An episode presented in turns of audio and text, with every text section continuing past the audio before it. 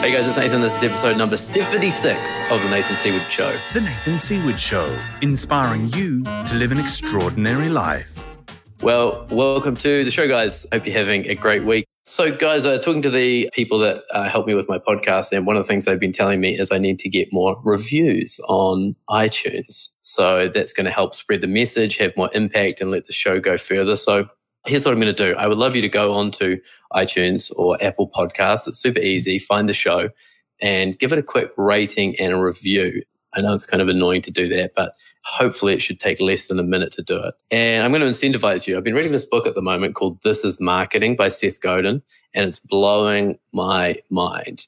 If you don't know Seth Godin, he is a man and he's a bald man that wears glasses. So you know he knows what he's talking about. And this book is everything he's kind of learned about marketing and how to bring an idea into the world, how to have a business that impacts people and how to market it. And it is brilliant and I love it. So what I'm going to do is next week on the show, uh, we'll have a look at some of the reviews that have come in on iTunes and the best review I'll pick, read out on the show, and then I'll send you a copy of this incredible book that is blowing my mind right now. So it's free to do. It's free to go and subscribe on iTunes on Spotify, and it will make a big difference and help this show spread a little bit quicker. Guys, today on the show, I've got my friend Zat Baraka, and let me tell you a little bit about Zat. Zat is a student and teacher of uh, Men's Deep Inner Work. He's the founder of the Men's Coach Training and the New Masculine program. And he's radically affected thousands of men across the globe with his cutting edge men's work. I've had the pleasure of doing a little bit of work with Zat, and it was very, very uh, powerful you know, spending time with them. This is really uh, at the core of what Zat does, helping men to fully express and bring their uh, mission into the world. And so, Zat, let me welcome you to the show. Welcome. Thank you. Yeah, nice to see you. Hey, Good to see you. Yeah, yeah, it's been a while. It has been a while. We kind of spent uh, a, I think it was a year together, sort of in a yeah. mastermind pretty intensively. Uh, yeah. And that was about uh, 18 months ago. We haven't been in that much contact since then. So it's good to, good to be in conversation again. So, so tell me a little bit about this type of work. I know you've been doing this for a long time. This really is your life's work. What has kind of brought you to this work? How did you mm. sort of initially get into it? Why is it important to you? Yeah, it really is my life's work. It's what I do all day, every day for for years now. Yeah, and I still I still love it. That's the good thing. That's that's the cool thing is that I still love doing it. And um, you know, I think part of also what's keeping me loving it is that the world is welcoming men's work, men's evolution, awakening, many different frames we can put on it. But because of the times we're living in, it's so critical and called upon, you know? So I got into the work because I think like many of us, because I got on my own path because of my own pain and suffering and confusion and you know so i got on the path many years ago a long time ago and um, just stayed consistent in the work and studying and pushing the edge and pushing the envelope all the time. And um, dip my toe in and out with helping others and continue to study and push. You know i kind of had that that syndrome that a lot of people have which is oh i just need to learn this one more thing before i'm really like skilled enough to help someone.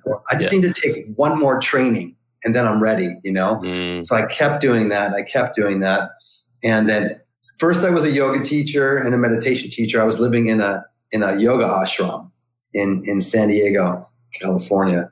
So that was my my first real foray into teaching, but I'd already been doing so much deep inner work, transformational work, cathartic, you know, emotional kind of work. So I was working with clients privately as well as as um, in, in, you know teaching classes. But I called it what I think what I called it. I called it yogic lifestyle counseling that was the name. That was the name I had for it back then. And then, you know, continuing doing the men's work, and then finally, at some point, I I stopped bringing in the, the specific yogic lens, calling it yogic, and um, just doing deep inner work, transformational work, and then focusing just on men because that's what I know best. I know my, myself, and yeah, and then also really love doing couples work as well. So I do a lot of relational intimacy co-ed workshops, but really focusing my mastery in with men. Into it. Yeah. Yeah. So it's yeah, it's been quite a journey. It's cool. I mean, it's uh it's interesting. I mean, you, you use a lot of terms. I think a lot of people in our sphere will, you know, understand a lot of the stuff you're talking about. just break it down a little bit more in terms of men's work. What does that mean? Why would someone get into men's work or? Good question. Yeah. Men's work, yeah, it's quite a broad general term, but men's work implies some form of personal growth, personal development work. And so, you know, there's a difference between someone just going to a coach, let's say, and, you know, we could say like the life, being a life coach, right? Mm. And not to say all life coaches are this way, but generally life coaching tends to work around achieving like a goal, right? Goal orientation.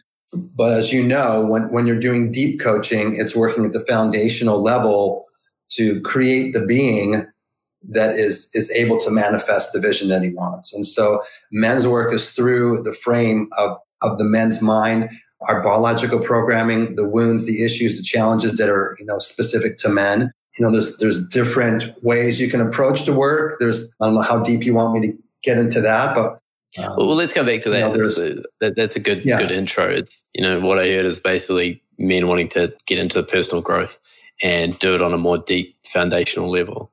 So I think, yes. um, like I often say, in my journey into personal development, it either comes from a rock bottom moment in some way, or trying to take on something or bring something to life in the world, and then finding that it's a lot harder than you thought. I feel like those are kind of two avenues. And so for me, I had a really bad breakup five years mm. ago, brought me to my first coach. And then through that work, I wanted to leave my flying career and then do a job that impacted people, start my own business and travel the world. And found that that's a really hard thing to do. Yeah. So it's kind of like was coming into it from a rock bottom moment and then found what I truly wanted to bring into the world and had all the challenges come up around that. Then that's where the work starts or deepens. What was underneath that? You know, is, isn't what's underneath all of this maybe not everyone's going to term it this way, but it's it's mastery, some kind of mastery. By wanting to have more mastery in life, wanting mm. to have more skillfulness and wisdom and mastery in how you do things, not just from a linear, logical, like how do you market? Okay, here are the five key steps to marketing, right? Yeah. But really ha- having some mastery in that realm. Yeah. Yeah, mastery. It's trying to this kind of speaks to the piece of trying to bring something into the, the world, I think, that's important to you. Mastery Mastery's always had a funny, it's always been a funny word for me because uh, I love to like, I want to do everything. Right. And so mm. mastery always feels very restrictive to me. Oh, you just do one thing really well. What about all the other stuff? What about all the FOMO that comes up? So mastery has always had a funny thing for me. But yeah, I do. There is a certain level of fulfillment and joy that only comes from mastery. That's one thing I've discovered. Yeah, I mean, from from my path, since I come from a, a Buddhist path, and you know, having my same teacher now for uh, 19 years, it's not something I speak about all you know openly and talk about, but it, it is an enlightenment path. It's it's about any kind of I tell I say personal growth, personal development, but I, you know when I'm writing, I'll often do personal slash spiritual growth. Right. Because really that's what we're doing. Uh, although some people may not have the inclination to speak with spiritual lingo, if we're doing work, right, that is evolving us, that is making us more better relational beings to life, to ourself, having more skillfulness in how we relate to life, whether it's business, money, relationship, whatever it is, it's a path of becoming more awake beings, which has all kinds of implications. So well, that's the frame yeah, I mean that's the frame through which I, I've been mainly trained is um, yeah through more the wakefulness path through the spiritual path. Yeah, I think that's kind of the the thing that a lot of people realize when they're in the work. And like you said, maybe some life coaches are more just attached to how to reach a goal, and mm-hmm. sometimes that has to be the way into the work where you True. go, hey, I want to, uh, you know, I want to make a million dollars. Cool. Well, let's work on that. And then a skillful coach or you know someone like yourself that's more uh, a little bit deeper or is a little bit more aware of some of the deeper things will start to figure out well why do you want to make a million dollars how do right. you want to make a million dollars and, and start to dig into that and so although the the, the goal initially was to make a million bucks. Once we start peeling back a few of the layers, I think that's where we have the opportunity to open the spiritual path. Yeah, I mean, isn't that the path I think for many coaches is experiencing what people come into the work for is, is usually not what they end up doing. Sure. Right. Sure. I mean, someone, someone may come into the work with me, um, a man, because he's had repeated failure in relationship. Right. And he's just really suffering, or maybe he's in a relationship again that's about to fail or about to dissolve. And, um, it goes from okay how can i fix this? How can i fix this? What do i need to, to fix in myself? Or what do i need to do better in relationship? And then you know we're off on a completely different you know line of work you yeah. know line of inquiry in, into themselves. Yeah.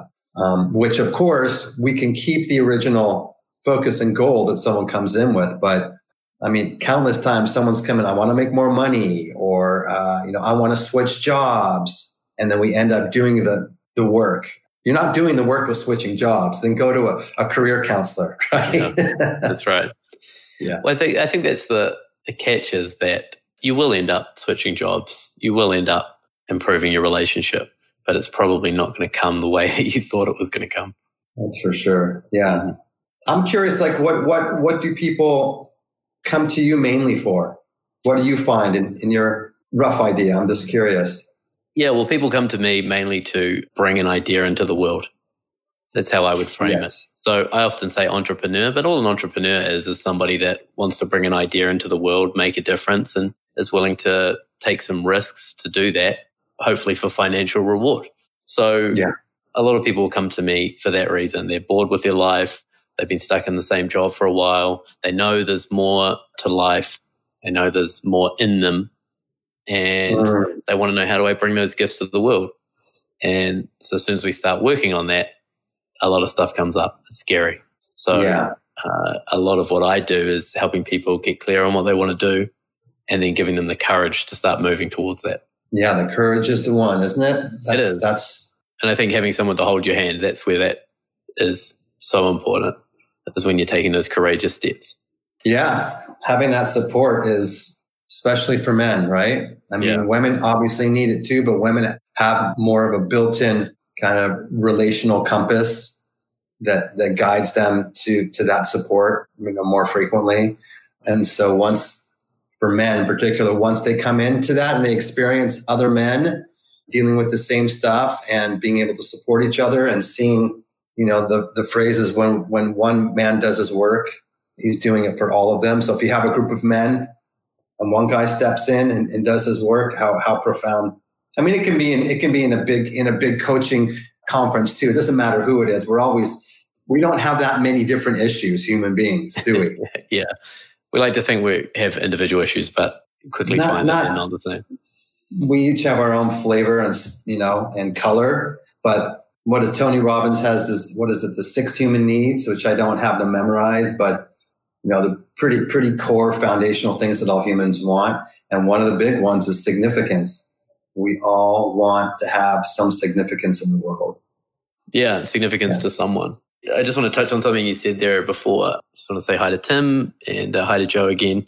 Uh, Joe, yeah, I love the definition of an entrepreneur. Yeah, it's really helped me a lot, that definition of entrepreneurship, because, you know, a lot of people, when I've mentioned entrepreneur in the past, they go, well, am I an entrepreneur? I don't know. I have a business or I'm a coach. Does that, that make me an entrepreneur? So I like to kind of make it a little bit simpler and just say, hey, somebody's bringing a gift to the world to solve problems and, and hopefully for financial reward. Um, so thanks for bringing that up, Joe. So one of the things I love um, about working with uh, the people I work with is the fact that they have decided to get help and support.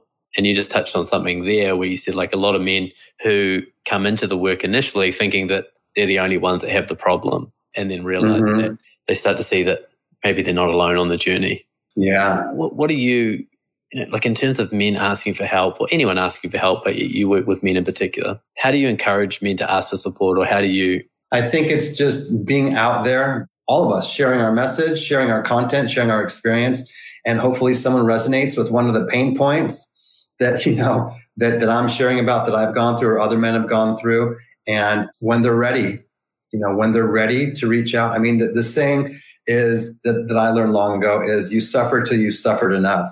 You know, once you've suffered enough, it's like, okay, I can't, I can't do this. I just can't. Ah, I've been struggling with money, or ah, I've been struggling in relationship, or ah, I've been working this job and I hate it. Ah, I'm suffering. And you've just finally suffered enough. Hmm. And then at that point, you say, okay, what am I going to do? And so then some guy just goes online and searches help for men or, you know, living more purposefully. And then they're clicking and then they're clicking. Obviously, you know that no one, no one's going to come in for, for support unless they really have that, that desire. I just try to keep speaking uh, and answer your question. I, I try to keep speaking to the message for men that it's okay to there's nothing wrong with you. There doesn't mean anything about you if you need support, if you need brotherhood, if you need guidance. You know, I try to really frame it in terms of it really is a warrior's path to get support and guidance because it's a lot, I'm not going to say easier, but just to ignore. That doesn't take much warriorship to ignore. It just mm-hmm. takes staying in habituation, ignoring our potential, you know, to share something with the world it's easy to just keep suffering, but you'll suffer until you've suffered enough. And sometimes, with a great majority of human beings on this planet, they have an infinite capacity for suffering. yeah, we're very right? adaptable. That's- I mean, look at look at our current the current president of the United States, just as an example. As an example, he's the archetype for the suffering man, the ultimate example of the archetype of the suffering man, and to continue to perpetuate a, a certain way of being, right? Uh, which is all about shaming, blaming, protection, non-ownership. You know, I can go on and on. Some people have an infinite capacity to just keep suffering. When you get to a place where your heart just there's something that cracks, you need a little crack in the heart. You just need a little bit of crack in the heart, a little slight taste of vulnerability. It could come from a song, it could come from an inspirational video, it could come from nature. But if you can just get that little crack in the heart, just open big enough to say, okay, I don't need to protect anymore.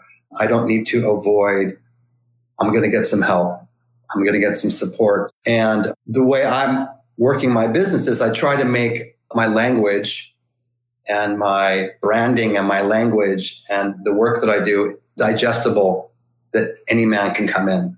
You yeah, know? I love that. I mean, it has to be, right? Because you know you're, you're saying it in a business context, but you have to have it land with the people that you want to impact, or else you won't have an impact.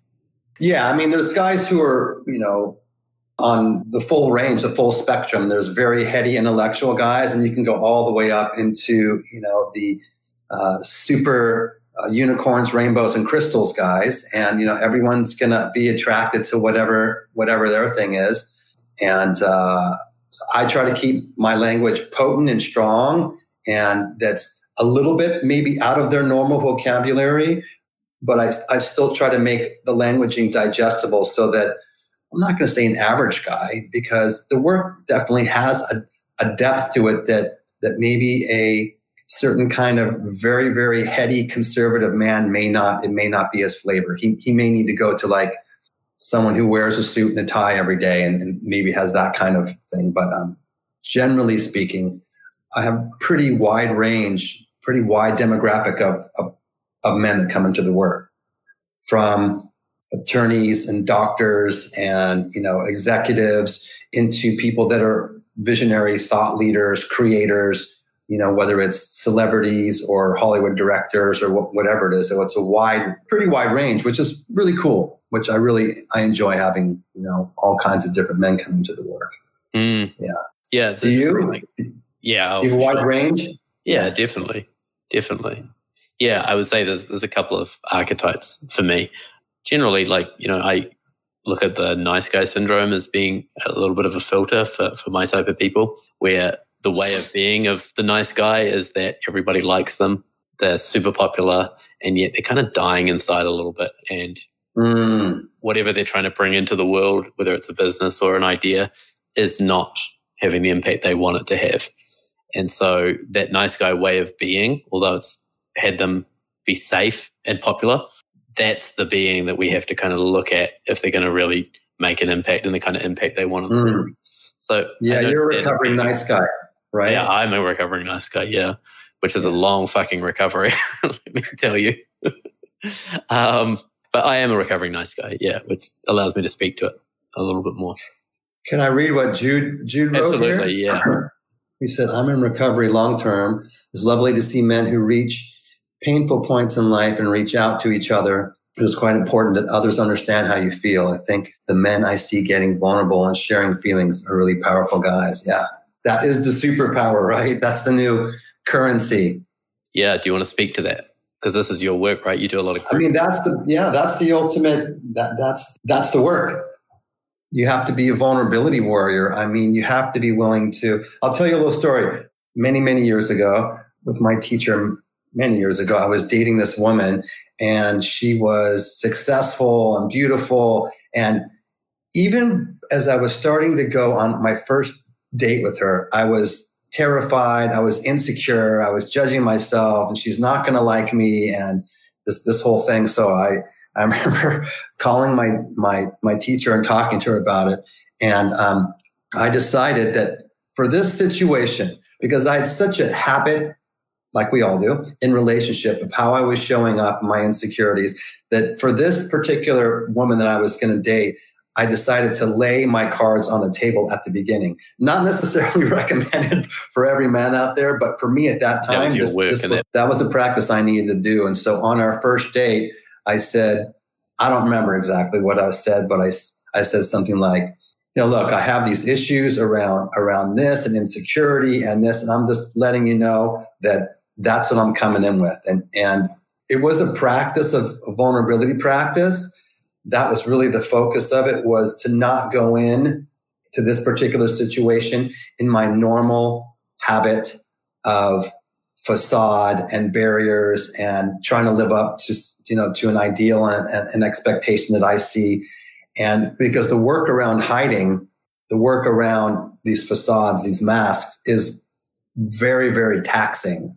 It takes an extreme amount of energy. And to just say okay now again i'm not suggesting this for every man. It, it, it is it isn't really an attractive trait. It does require I can give a different teaching on how to work with with your stuff coming into a relationship. But for me at that particular time, it was pretty liberating to just be vulnerable in that way.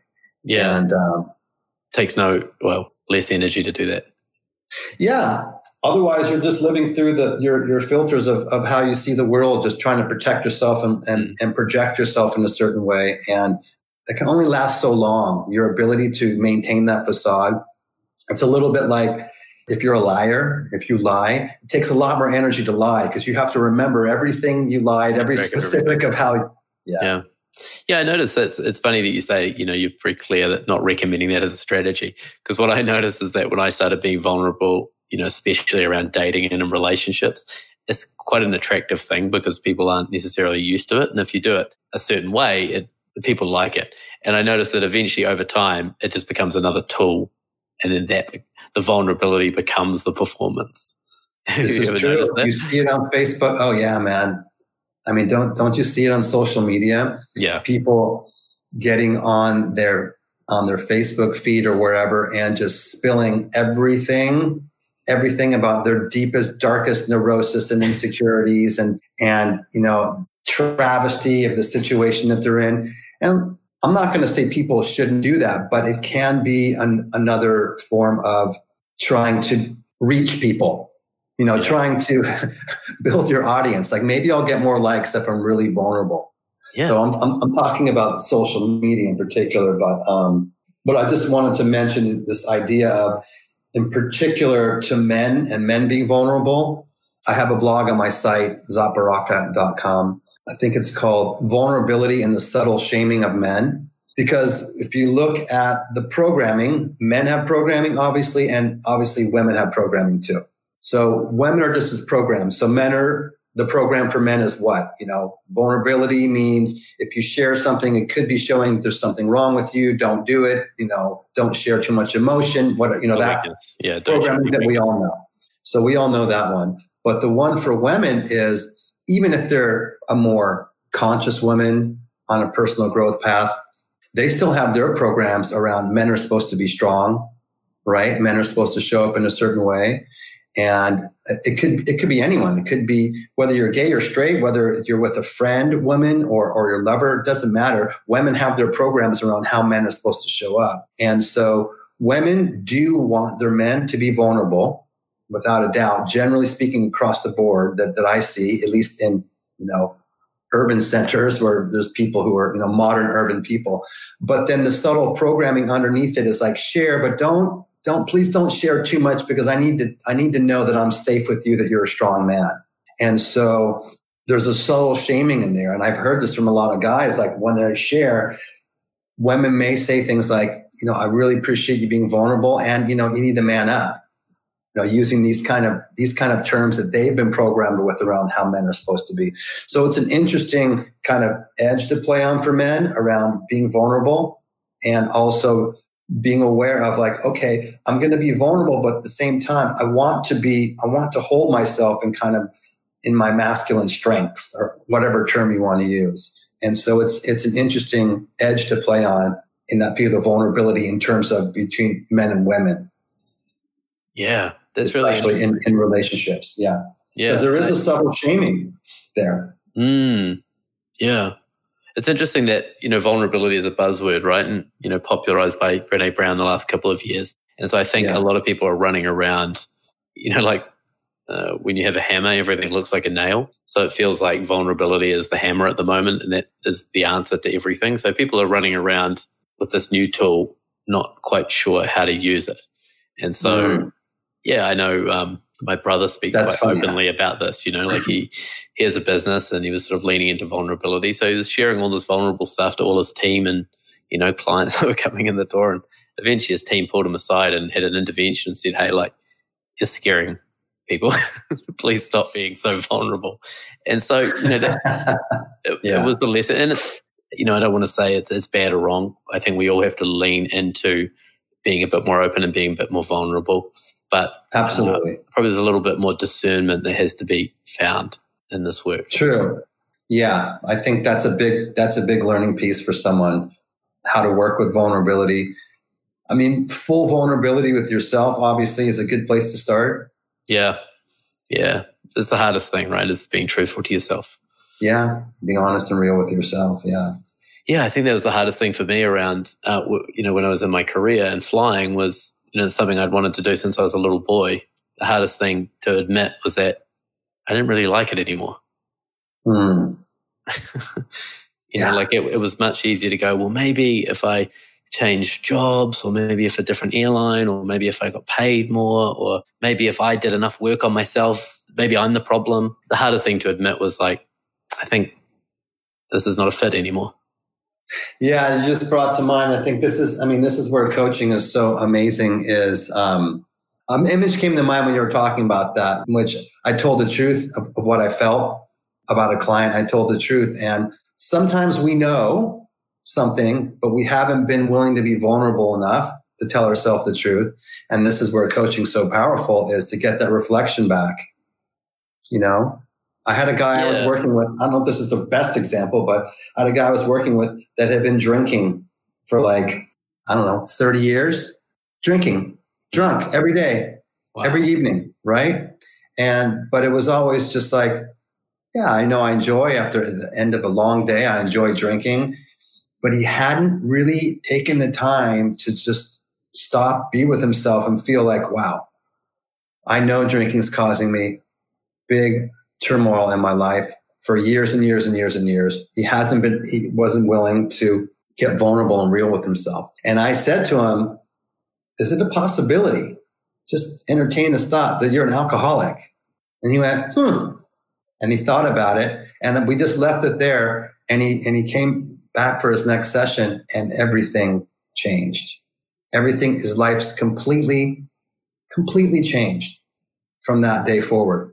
And so I know I'm kind of t- going off on a little bit of a tangent around vulnerability, but it's, yeah, it, it was a pretty radical moment. And through that, just that feedback and um, you know, a lot of times that doesn't that doesn't work for people, right? If someone's an alcoholic, it's very often that you know they don't want to hear that. They may have heard it too many times in their life, but in this situation, I just offered them that reflection and that possibility, and he quit drinking and he hasn't drank since and his life's completely transformed. He's everything, his, his work, he moved, his work, everything. So it was a pretty, pretty powerful coaching story. Yeah, it is powerful. And that, that's the sacred space. You know, the coaching is, creates the sacred space to have those conversations. And I think it's often we don't want to be true to ourselves because we don't want to think about the consequences of that truth. Yeah. So for me, you know, uh, or for that guy, right? Like I don't want to admit that I'm alcoholic because then I would have to, well, I have to go to AA. I have to get into recovery. I never get to do the, the one thing I enjoy doing every night. I might never get to do again. So I'm not even going to be truthful about that because I don't want to think about the consequences. And same for me. I don't want to admit that I don't enjoy flying because that might mean I have to leave flying, you know, and Yeah. what the fuck does that mean? What, what's the implications for my life around that? So I think that's a beautiful thing about coaching is that you don't have to be uh, responsible for anything that you say. It's like, let's admit the truth. Let's look at it from every angle, turn it around, look under it. And then if that's not something you want to deal with, you know, we can put it back. Totally. So you don't have to say it to anyone. You don't have to announce it to the world. We can just speak that truth and try it on and see how it feels and have a look at it. Yeah, exactly. I love that. I, love creating that con- that that context for people. Just going to bring Yeah. Tim's comment here. Um, I hear the word vulnerability a lot and agree there needs to be some discernment. I also see the shaming of men in the workplace a lot, which makes it even harder to deal with stuff as a leader and a colleague. Mm. Yeah, well, I think it's it depends on Tim. Yeah, what what kind of workplace environment that leader's created. If they've created an environment, uh, a safe environment for you know everyone to be vulnerable, then we can take out that shaming of of men. I mean, haven't you ever seen? We know this term vulnerability hangover, right? Where you say something and later you go, "Oh, And hold wish, I, wish I wouldn't have said that. You know, so yeah, if you're vulnerable, you can inspire others to be vulnerable. But if you're in a certain work environments, there's just it's just not acceptable yet. And this is what we're changing. This is what I want to change uh, on the planet is evolving enough leaders, right, to be more wakeful, mindful leaders that that they are able to hold a space for everyone, especially for men to to be vulnerable, and also for women now. I mean, in the in the Me Too era, uh, for women to speak up without uh, fear of, uh, of retribution or um, or them being shamed.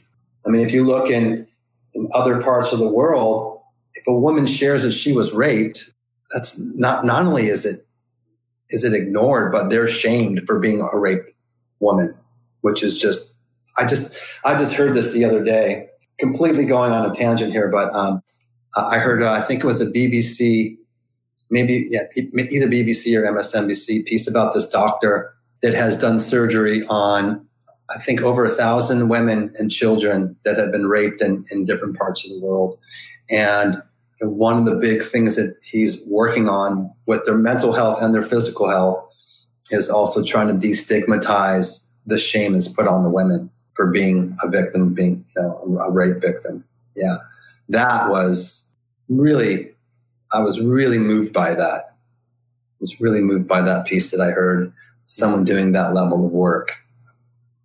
Yeah. I may have some past life stuff in this because this is something that's always been really, really affect me is around women uh, and how women are treated and abused uh, around the world. Mm. Yeah. Still a huge issue. Yeah, big time. So we would I be. brought the whole energy. I changed the whole energy of our conversation there, and that, but uh, but that's okay. Like, whoa, cool. what did he just do? I appreciate you bringing it up. Well, where would Yeah. be uh, a cool place for you to go now? Is there anything that you would love to talk about? Um, well, I just wanted to see what Jude said here. Sure. Being a woman, it is hard sometimes to be vulnerable and truthful. So we can be seen as being needy, stupid, or manipulation. Totally get the life changing words. Oh, okay. Yeah. Being vulnerable can be seen as, as needy or stupid, or can be open to manipulation. Yeah, that's the risk, right? That's the risk where you have to. That is the risk. Environment. Yeah, there's an inherent risk in being being vulnerable. Um, well, I like to go to the theme of your show. Right? Is is about bringing an idea into the world. Yeah, helping live people live an extraordinary life, and you know, a big part of that for these people is, you know, they're amazing people. They want to make a difference. They're people that uh, are looking to find a mission that aligns with them, bring their gifts into the world, and that's challenging, right? Things come up and need help with the courage to do that. So, what do you see? Is that is that something that you do a lot of work with, like in the men that come to you? Absolutely. Yeah. I mean, this can point right back to vulnerability. Um, being a leader or sharing anything in the world requires a high level of vulnerability. I mean, maybe if you're putting a product in the world and you're not the face of your product and you have a company, you know, maybe not as scary, but definitely in, in terms of being in leadership in some form, uh, a guide, a teacher, a mentor. That's the risk too, right? Like you, you, when you're not doing the thing that you're most passionate about, when you're not bringing your gifts into the world in some way, when you're doing a job that's, you know, just a job, there's no risk. No, right, if you fail. Yeah. Whereas if you bring your thing into the world that you say, this is my thing and this is what I'm good at, and this is what I really care about, and then you fail, that's a lot riskier, right? That feels a lot heavier. Yeah, it's possibly. But one way that I look at that I work with this is this idea of what's at risk. It's this process called what's at risk. Mm-hmm. And so mm. there's a risk on both, there's a risk on both sides. So it's really interesting because I would say, I don't know what the majority is, a very high percentage of the men that come into the work, there's always this component of wanting to have some effect on the planet, whether it's guys who are in business, uh, you know, accountants, attorneys working for corporations, or whether it's guys who are, are, you know, in the entertainment business, whatever it is, there's a high percentage. I mean, it's saying up in 90% that they all want to do something that's going to shift and change the world, that's going to add to the world. And so that just is pretty much kept away though, right? When I ask them, well, what would you want to do? Oh, well, I'd want to do this. I'd want to do this. I'd want to, you know, speaking about their dreams. What's the risk if you don't? So the question is, is what's the risk if you don't do that? Mm. What's the risk? Well, what's the risk is I don't leave any legacy. I continue to play small. I don't really share my, my gifts. And what's the risk if you don't do that? then I really don't feel very good about myself. And, you know, we could follow that, that risk down to the core risk, which is if I don't do that, I mean, everyone's going to land in a different place. But if we get to the, to the root of most of these, it's that I'm not going to be loved and accepted as much. I'm not going to be adored or I'm not going to have as much significance. Mm. I'm not going to fulfill my purpose. Well, what's the risk if you don't fulfill your purpose? Then I'm wasting my time. What's the risk if you're wasting your time on this planet? Then, then I'm not going to be loved as much or I'm not going to be recognized as much. And then on the other side, what's at risk if you do take a chance and put this out in the world? You know, we can follow that line of thinking down too. What's the risk if you do it?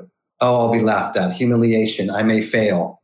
What happens if you fail? I'll waste all my money and I'll become homeless. What's the risk if you're homeless? Um, I'll become no one. I'll be insignificant to people. What's the risk if you're insignificant? I won't be loved. I'll be alone and unloved. Well, there's a risk on both ends of being alone and unloved if you don't do it. Then the question is, which risk would you rather take?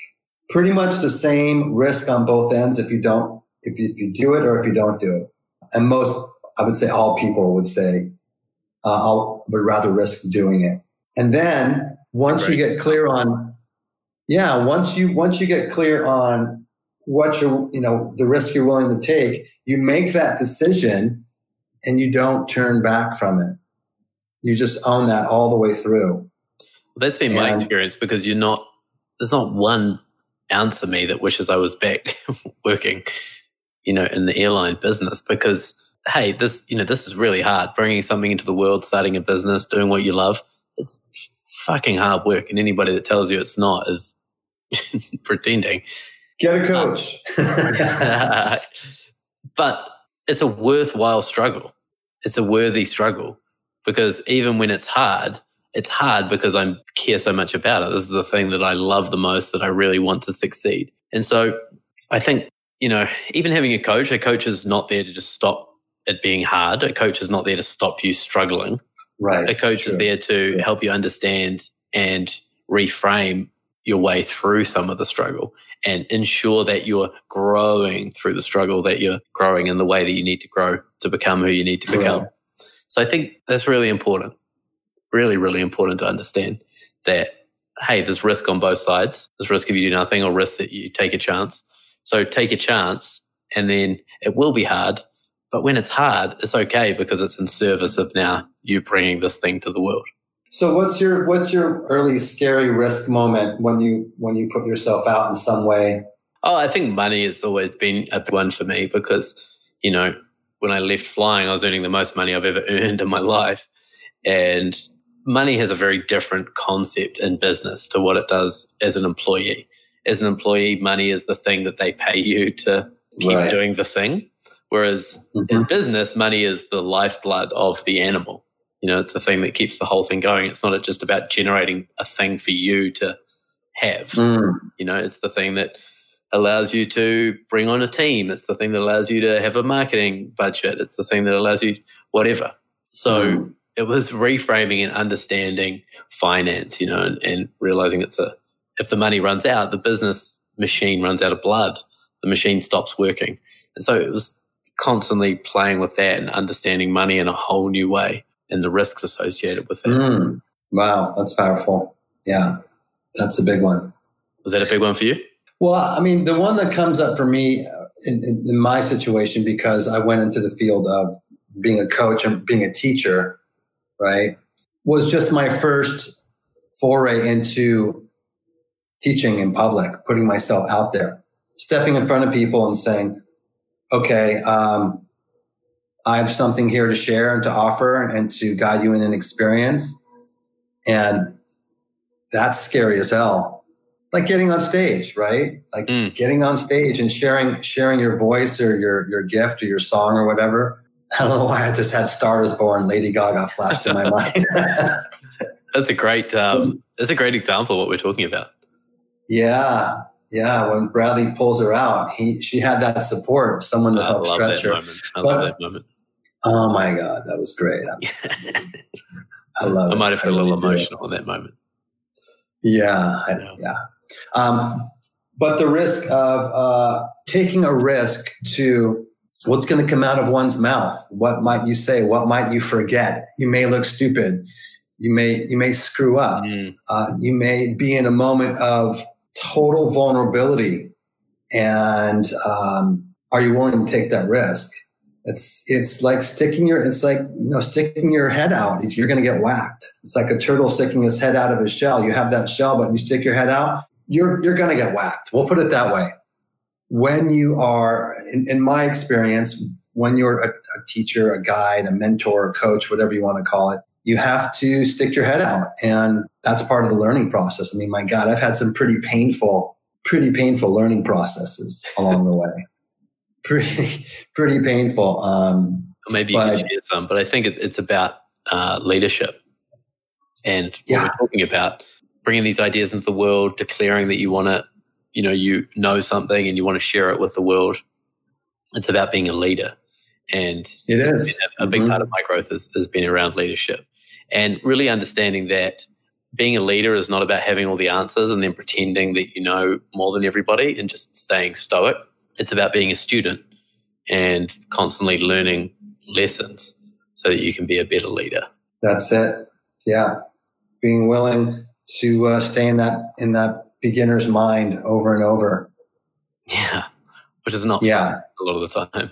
It's so fun to work with guys that that want to be in leadership. I mean, that's why I'm doing this men's coach training that I have coming up, guiding men into leadership. Because what is more exciting than creating leaders, being part of being being in in the creation process with men that that are, are people that are wanting to become leaders, and seeing all the screw ups that you that I've made and all the mistakes and all the insecurities and being able to uh, support people through that process is really amazing. Yeah, tell us a little bit about that. So you got this new program, and for the first time, you're going to be leading leaders.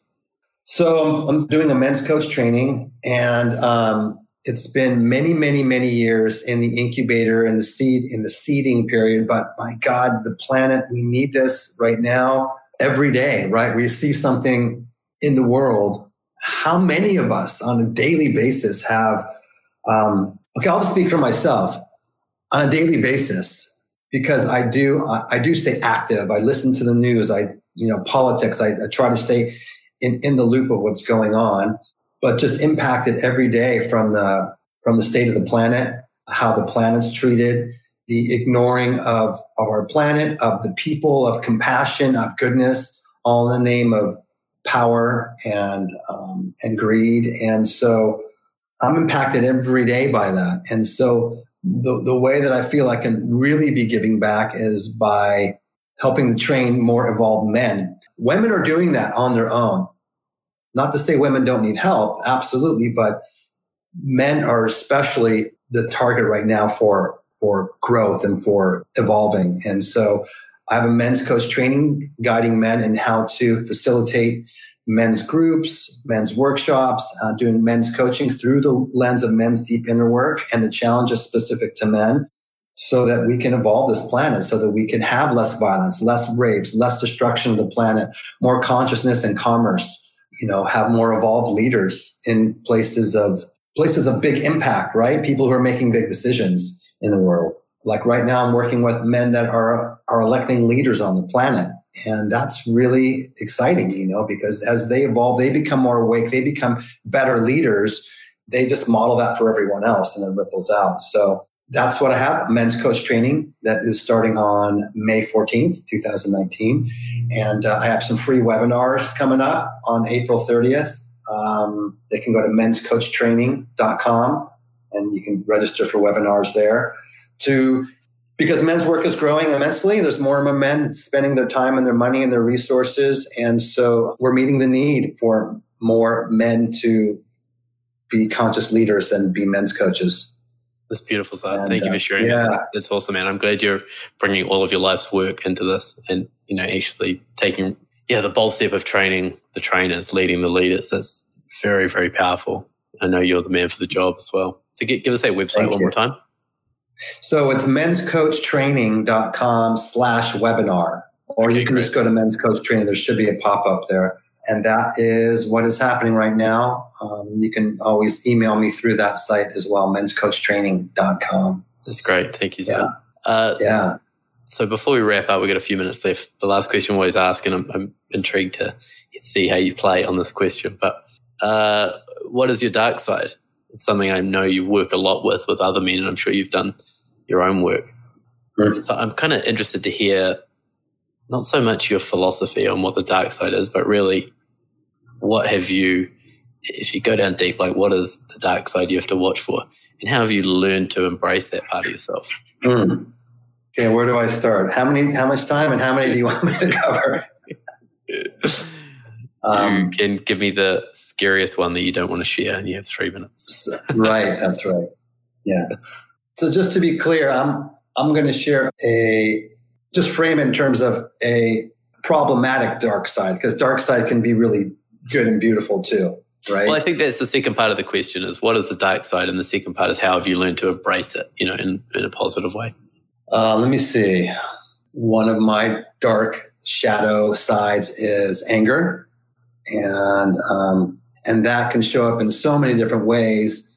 One way that anger, dark side can show up is with negative, being just being negative, just having kind of a habit of negativity, negative mind, we could say, the, through the Buddhist frame. And so I was raised with a lot of anger, and that just got imprinted, right? And I worked on it for many, well, all my life, for the my whole personal growth journey over the past uh, almost 30 years. So that's a big dark side. Anger doesn't. How does it, how does it show up in like some, you know, in the least? Well, it's shown up in my life in many different ways. When I was young, I got in all kinds of fights. I mean, right. I, I fought a lot in high school and just fighting, punching, aggression.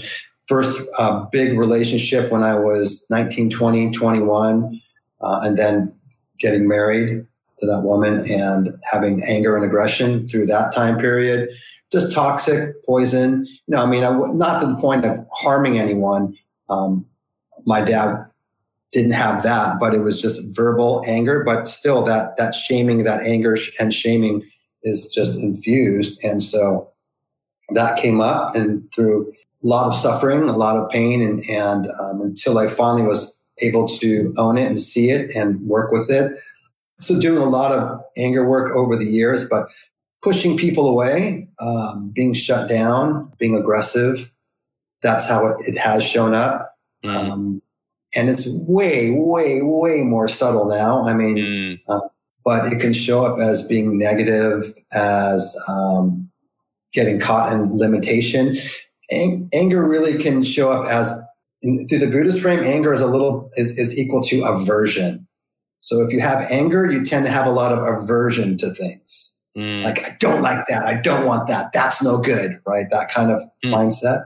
And so um, that's a dark side. That's a negative dark side. Well, so how have you learned to embrace that? So uh, you said it's, it's not as profound as it used to be. But do you have ways that you now channel your anger or in healthy ways or yeah, doing, doing anger pra- doing anger practice, conscious anger practice. So look, if you have whatever your thing is, whether it's you know anger or if you have paralyzing fear or if you have insecurity, um, you know what, whatever that is, if you don't go through the doorway of that thing, you're not going to come out the other side. Mm. And so one way that we work with this particular dark piece is by doing conscious anger work, you know, doing practicing with healthy aggression. So doing some kind of anger work, there's a plethora of tools, whether it's what do you use? Uh, well, I could use journaling. Like I'll do a, I'll do a write and burn practice where I'll, I'll, I'll just sit down, create a little space, light a candle. I'm alone. This is my, this is my anger time for the next 10 minutes. And, um, take a pen and a place to express. I just let freaking anger come up through me and I just channel it um, with no filters. Whatever the, the, the most ugliest words, you know, whatever wants to come through, whatever blame on anyone, on calling people names. Sometimes it loses linearity and just comes out as a scribble. Mm-hmm. And it's just coming out through my mouth through sounds. And it's like, like just doing that. And I have a time, you know, I have like eight, eight to 10 minutes and then I then I come into a mindfulness practice after that and just feel a spacious spaciousness in my body and just come into spaciousness. And then I take that, pe- that paper and I burn it. You know, it's up to you how deep you want to go in, but I may say, you know, I may do a little a little prayer like I release this today. You know, I'm, I'm no longer have a contractor oath with my anger and I burn and release this anger and then I burn it and let it go. So that's that's one really powerful, simple practice. Yeah. Oh, thank you, Zat. Thank you for sharing that. And uh, yeah, yeah, this is always a very powerful part of the conversation. Thanks for diving in. in, in yeah, anger is painful. It's very painful. So it is painful for guys out there that have that. You know, um, and even nice nice guys have a, suffer a lot from repressed anger, right? Absolutely. Not really owning that. Yeah, absolutely. And so the way is yeah. through not allowing it to bubble up in unhealthy ways, but finding ways to honor it and yes. Mm. Yeah. Uh, again, thank you. Thanks for coming on today. Yeah, just I really appreciate you as a man. I appreciate what you're doing. And now this big goal and this new program starting in May is going to really make a dent in some of the issues that we have in the world. So thank you. I really honor you for Thank that. Thank you, man. I, yeah, I appreciate you and your and your heart. Yeah. Thanks, man. Uh, thank you. All right. Thank you, guys. Thank you, uh, as always, for tuning in. It's a pleasure having you here. If you're listening to the audio podcast, don't forget to subscribe for free on iTunes or Spotify. And I'll be back next week, episode number 77.